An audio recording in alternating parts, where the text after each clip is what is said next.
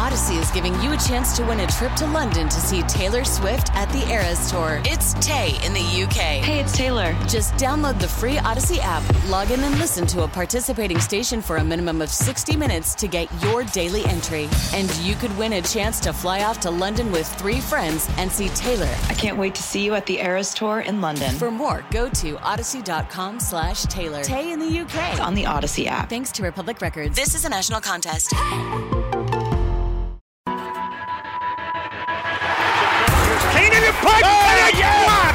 Is going to be covered by the Saints for a touchdown. It's your inside pass to everything Saints football. Jimmy Graham brings it down, and that is a touchdown, New Orleans. We'll take you to places most fans never go to practice, to the sideline, to the locker room, following every twist, turn, and touchdown of the Saints season.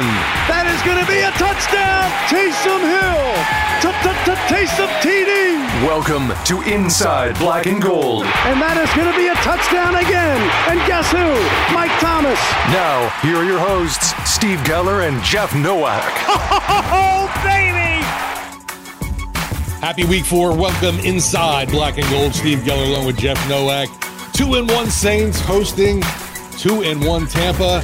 And hallelujah, Jeff, our boy, our main stud on offense, the hot revved up Camaro, Alvin Kamara, is back for the Black and Gold. And hopefully that can be the spark for this damn offense. Hopefully. Hopefully, you know, it's funny. We talked to Alvin yesterday in the locker room. Yesterday, I say that, I mean Wednesday.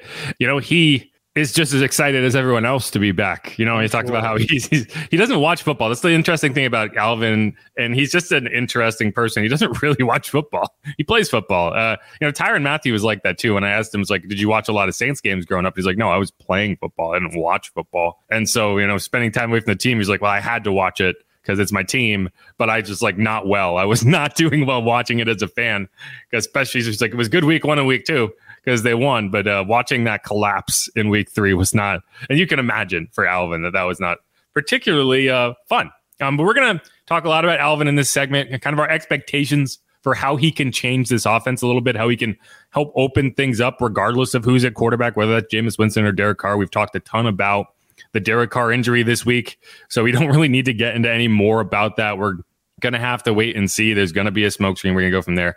But we're in the second segment, we're to catch up with JC Allen. He's a reporter and writer for Sports Illustrated Bucs Game Day. It's to give us kind of the lowdown. The Bucs are dealing with just as many injuries as the Saints. And so, you know, who's to play? You know, are you to see a Vita Vea, Devin White, any of their cornerbacks? Well, he, he's to give us that information. And then we'll close out with picking some X factors, going over some more notes on you know the film that I watched this week, and because you know you, I talked last week before the Packers game that I didn't think the play calling was necessarily an issue for the Saints week one or week two. It was about the offensive line protection. Well, I think that when Derek Carr went down, everything kind of fell to shambles. And you know, I asked Derek Carr about that because I, I thought the the offense actually when I went back and watched it, I thought it actually looked a lot more cohesive in that first half than it got credit for. You only had four drives. Two of them were long drives for points. One of them was a short field, but getting the ball at the 40 yard line isn't exactly a guarantee that you get into the end zone. So we'll talk about that. But first things first, let's hear from Alvin Kamara talking about, you know, what it was like watching the offense struggle, not being a part of it, and knowing that so much of what the offense wants to do is contingent upon having him there, right? Like, not only is he a weapon, he opens up the offense. He makes it more difficult for the defense to just send guys and not worry about someone slipping out on a screen or making them hurt on a draw. You know, it changes things regardless of who the quarterback is. So here's what he had to say about that.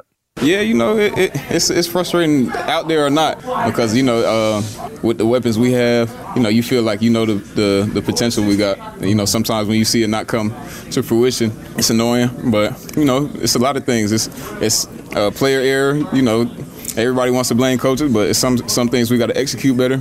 Some things we got to pull out. So I mean, it'll be good. We'll be all right. Get on track. And and yeah, I think like again, you know, you look at it and the players are the guys on the field. Like you can blame the coaching all you want. You can blame the play calling. Coaches can't go out there and and make sure that Andrus Peat is blocking the right guy on a screen.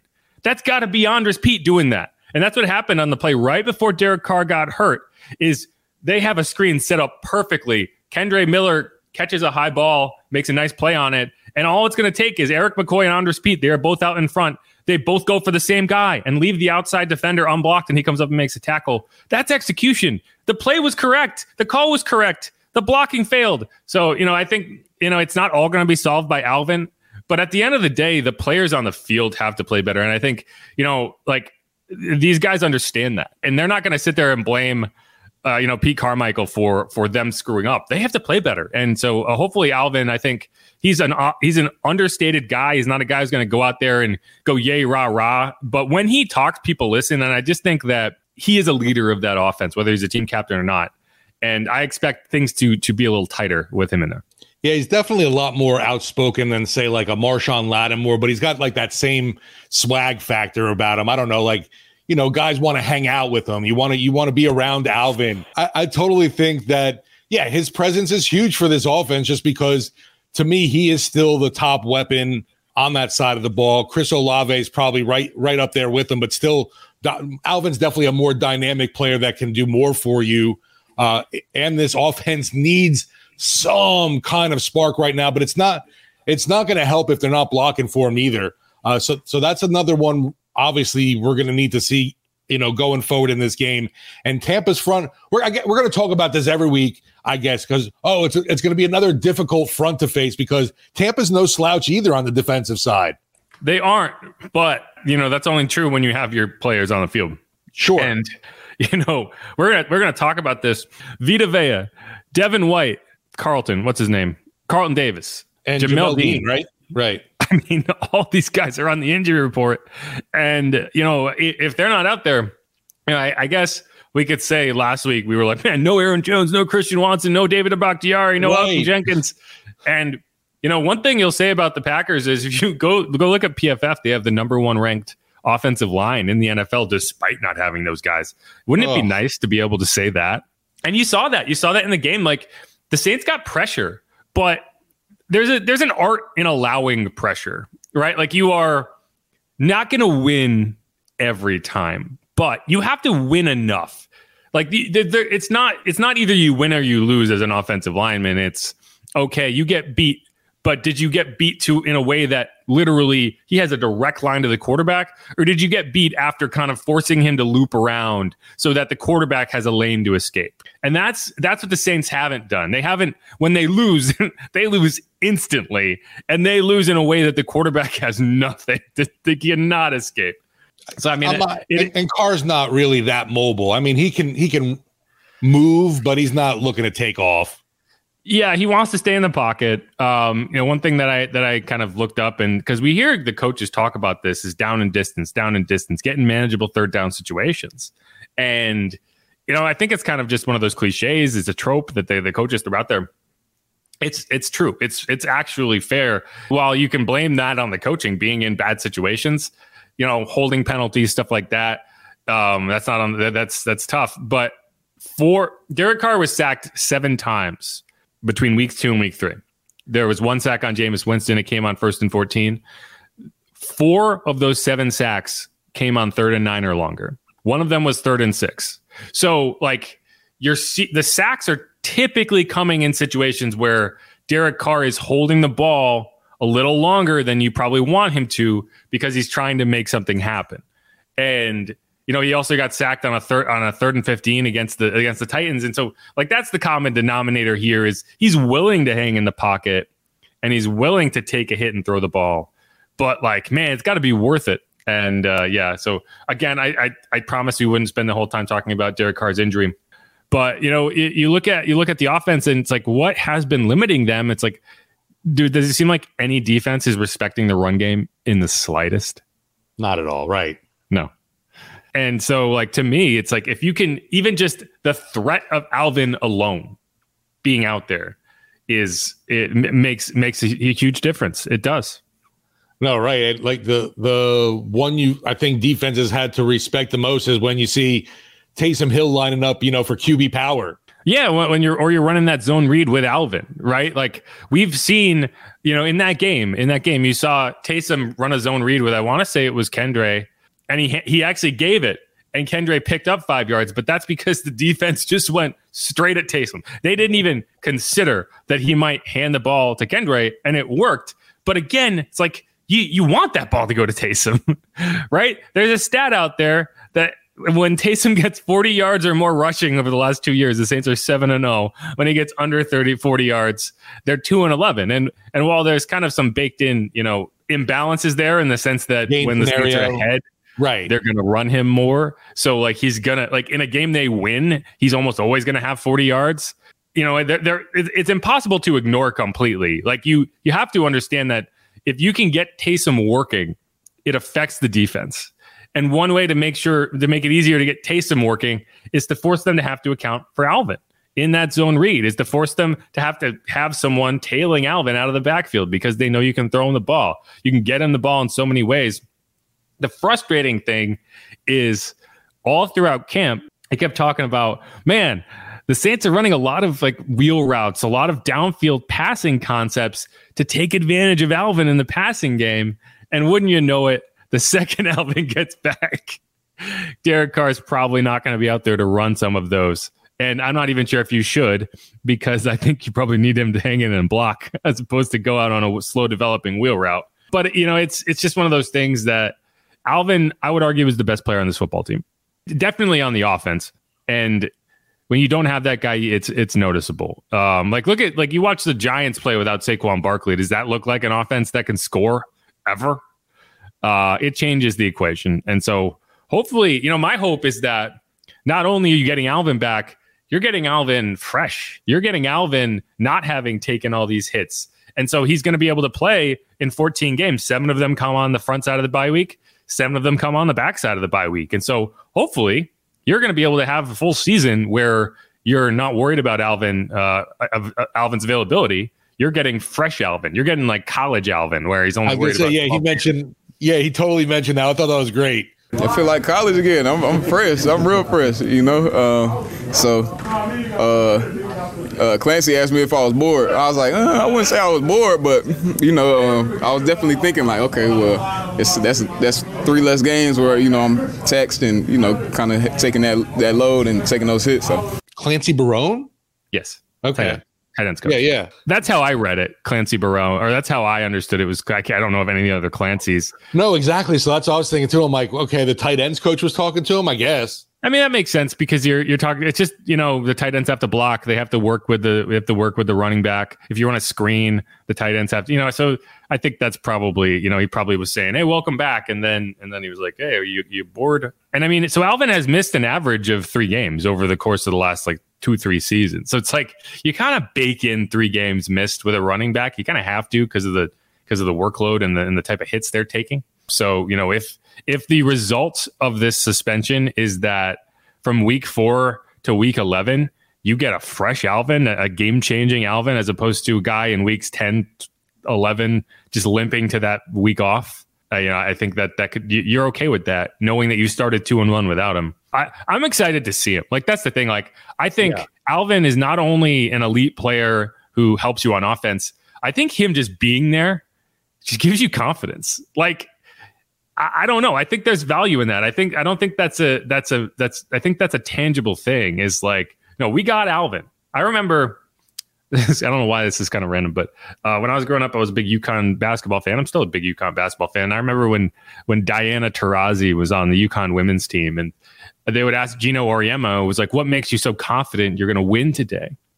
And his answer was, and I and I, this I'm not making this up. You can Google it. His answer, he said it multiple times. He's like, "Because we have Diana, and you don't." And I was like, There you go. that's, yeah, that's it. Like because it just feels that way. Like you know, the Bucks have Damian Lillard now all of a sudden, and it's like, man, I feel like the Bucks are going to win because I know that that guy can get it done. I know that Alvin can get it done. I'm not asking questions. I, the only questions I'm asking is how do we get him the ball, and how how can we get him the ball as much as possible in the most advantageous ways. And if I'm a play caller, if I'm trying to come up with an offense, even an offense without my starting quarterback, that is a luxury. Definitely excited too, just because of the fact last year, even though when he was healthy, Alvin still wasn't Alvin because of that. The, the you know the, the case looming over him from Las Vegas. That's all in the past now. nothing to talk about there. The suspension's even been served. So it's like, yeah, Alvin is uh, free at last, free at last, ready to break through. And yeah, what better time to do it at home against the Buccaneers squad that you're fighting for first place with right now? And yet the the biggest question is how's that line going to hold up in front of them? Because guess what? Now you're starting quarterback who, you know, we thought was going to be the guy to you know, lead the way this season. I, I don't know when he's coming back. I, I, don't believe it's this week at all. Do I think Jameis can hang in there and be that stopgap? Sure, but I'm still not confident though in Jameis getting the ball to Alvin, if that makes sense. Well, you know what? The funny thing is, you know, and you mentioned he's free at last. He literally said that. He said, "I said I'm free." Uh, figuratively and literally. But you know, the funny thing you, you, mentioned getting the ball to Alvin. That week two matchup uh, against the Bucs last year, Alvin didn't play. I think he was dealing with a rib injury, if I if I recall correctly. He was okay. dealing with something. He didn't play. So you had Mark Ingram, and one of the things that happened in that game is Mark Ingram fumbled in the red zone in a position where you probably that's probably Alvin on the field at that point. You know, one of the last times we saw Jameis on the field being effective, uh, and and that's not including Week One. Obviously, they had that big comeback in Week One. But if you go back to the 2021 season pre-injury, and I and I don't think he was ever fully Jameis last year with the with the knee injury, right? Like you, you saw him wearing the knee brace. He wasn't as mobile. I don't think he was as confident. But the last time you saw him play very confidently was I want to say it was week five, maybe week six. It was out in Seattle. It had the bomb cyclone, if you recall. And he went to Kamara like 10 times in that first half. And it was fi- and I was like, thank you. I have been waiting and waiting for Jameis to, you know, he, he had played well. He played reasonably well, but he had never really incorporated Alvin in the way that you want him to in in terms of just he's a guy that you got to get the ball in his hands and that game they did and it's the reason they won. I know he had at least one catch for a touchdown in that game and I, I think he had 100 receiving yards in the first half and then they started bracketing him. And that's the thing like if you can get your running the defense to have to bracket your running back, you don't even have to get him the ball. You've already won because that means that those defenders are occupied. And so you can attack other things until they have to transition away from that and you go back to them again. So I'm hoping that the Saints go back to that tape and be like, you see how you used Alvin in this game? That's what we need to do. Like, that's how we need to win with Alvin out there. And so, uh, you know, Alvin got asked about uh, Jameis, and this is what he had to say. Yeah, I mean, like I said, like if, if Jameis got to step up and play, I know he, he you know how Jameis is. He got that energy and he want to get out there and he want to do everything um, that he can to help us win. Um, I think just us being able to rally around him, just like they were rallying around Derek, you know, it's, it's some things that we got to clean up up front, like I said, to be able to protect. But as long as we protect Jameis and, and give him the time and opportunity to throw and, and you know give him some of the calls he like because I know he's gonna go and stand on the table and you know he, he he fiery and he wants to throw the ball downfield and he wants to you know he wants to make splash plays. He wants to keep everybody engaged. So I mean just just understanding you know there's spots that we gotta pick and, and sometimes we take what we get uh, what they give us and other times too then we can other times we can take our shots and and, and you know kind of attack the offense. But you know if, if Jameis got to do it I got full faith in him you know um, part that stands out there, it's like subliminal messaging. You know, sometimes hmm. we have to take what they give us. It can't always be a chunk play. And that's what I really want to have instilled in Jameis, assuming he starts that, like, you know, a, a first down is a win, right? Like, you don't need 20 yards on third and three. You need three. Find a way to get three. And then we can worry about okay, how do we pick up these 20 yards, 40 yards on first and second down and go from there? Is if he if they had done that uh, against the against the Packers, I think they win that game. There was too many instances in that second half where they they just felt like they were going for big plays when it's like I just need a first down. The defense just needs a minute to catch their breath, and you're not giving it to them. Um, and so, yeah, like that's a long-winded way of saying like throw the ball to Alvin. you you mentioned that with the defense, and that that was one of the uh, the problems last season. The offense didn't do them any favors towards the end of the game, and yeah, they ended up getting so gassed at the end. We saw some very winnable games slip away easily, and we don't need that to become a trend again for sure. Uh, running the football, uh, and, and thank God Alvin is back because it just it's, been a tough trudge through it all. There's there hasn't been really any of those big runs that have been broke that have broken through. I, I, don't I can't even tell you the longest run of the season, maybe what, 11 to 12 yards kind of thing. No, they actually had a couple uh, outside runs in this game that were 15 plus yards. Okay. Uh, I think both Kendre and Tony had 15 plus yard No- runs. Nothing in 20s though yet. And they were all both, I want to say they were both on that drive late in the first half when the Saints, I think it was an 82 yard drive that bogged down in the red zone. And that's the type of thing that you haven't seen is, you know, getting to the outside and really making them hurt downfield. Now, the one question that I have that is going to be interesting to see is okay, so now Alvin's back. Who is the RB2? Because obviously Jamaal Williams is on injured reserve. I think you trust Tony Jones. I think his floor is higher than Kendre's. Like I think you have a little bit more trust in him from the perspective of pass protection. But how many reps are you going to be asking Tony Jones to pass protect anyway? Right? You're going to want Alvin on the field for a lot of passing downs. So is Kendre not the better option? Like I, I feel like Kendre, in terms of a guy who's more of a home run threat, where when he's on the field, they're going to assume you know that that that it's not you know maybe the play's not going to the running back because you don't have Alvin in there. I don't know. I think he's a little bit more dynamic, and I thought uh, like I you know I mentioned this in the in the on the Monday uh, episode, and you know it only was reaffirmed by actually watching the game. I thought he was solid in his debut in terms of looking like like looking the part. Right, he didn't look overwhelmed. There was no point that I was like, man, if that was a different running back, he breaks that. There was one or two questionable reads. Maybe he missed a hole, but he did the simple things well, and that's what you need to do as a rookie to get on the field. And no disrespect to Tony Jones, I love Tony. I think he's going to be on this roster at least until Jamaal gets back. I think that Kendre should be, you know, getting those, getting the, the bulk of those second string reps at running back. I think he'll get those snaps for the running back, but like you mentioned with Tony Jones, they'll definitely trust him more for those blocking scenarios where I think because of that, he ends up, they'll, they'll end up having pretty even snap wise. So it'll be like 2A, 2B uh, running back wise for me, just because, uh, yeah, you're still going to need Miller, his dynamic presence on the field, but I think yeah, Tony Jones blocking ends up putting more value on him. And you know, it's funny. We we didn't bring up uh, Traquan at all. It's just funny yeah. now when you seems like this team needs blocking most. We've gotten rid of one of the best blocking options on offense. yeah, that wasn't, that wasn't lost on me. But again, like, like, like the issue isn't blocking on the edges per se. It's, yeah, you know, Traquan's not lining up in line at tight end. uh, so yeah, but uh, you know, I think I think the way you're going to see Tony uh, utilized is, you know, maybe I think Deuce calls it like two pony, where you have two running backs out there. Like I think that's probably where you can take advantage of Tony in in heavy formations, right? And when you're when you're going jumbo and you're just trying to block and you're trying to get the ball to Taysom for a run play, you know, I, I think you take advantage of him there. But yeah, I, I, like I, I don't want to like I want to see Kendre's confidence continue to build because if I, there's think, a I point think they do too. Obviously, Oh, of course they do. Right. He's a third round pick. Like you, you, you pick a guy in the third round because you expect him to contribute. So to, to me, I think he showed that he's ready. Yeah. That, that's kind of what I'm getting at is, you know, and, and I'd like to see him, con- you know, he hasn't been able to practice with Alvin the last three weeks, right? Like they worked together a lot in the preseason, but he didn't get to pick Alvin's brain really before that game. So maybe that's something that he can kind of watch and learn a little bit more. And uh, anyway, I, I think I, I'm I'm very happy to see Alvin back. That's all. This is a very long segment that boils down to, yay, Alvin's back, uh, and uh, I think I think Saints beat the Bucs, and we're gonna hear from J.C. Allen in a minute here. Um, I think this they should be confident going into this matchup. And even with without Derek Carr, I think you should be confident that you can go out and win this game. That you can harass Baker Mayfield, um, and that you can put points on the board uh, at home in front of your fans. They're going to be loud, and uh, Chris Godwin already said that he's afraid of them, basically.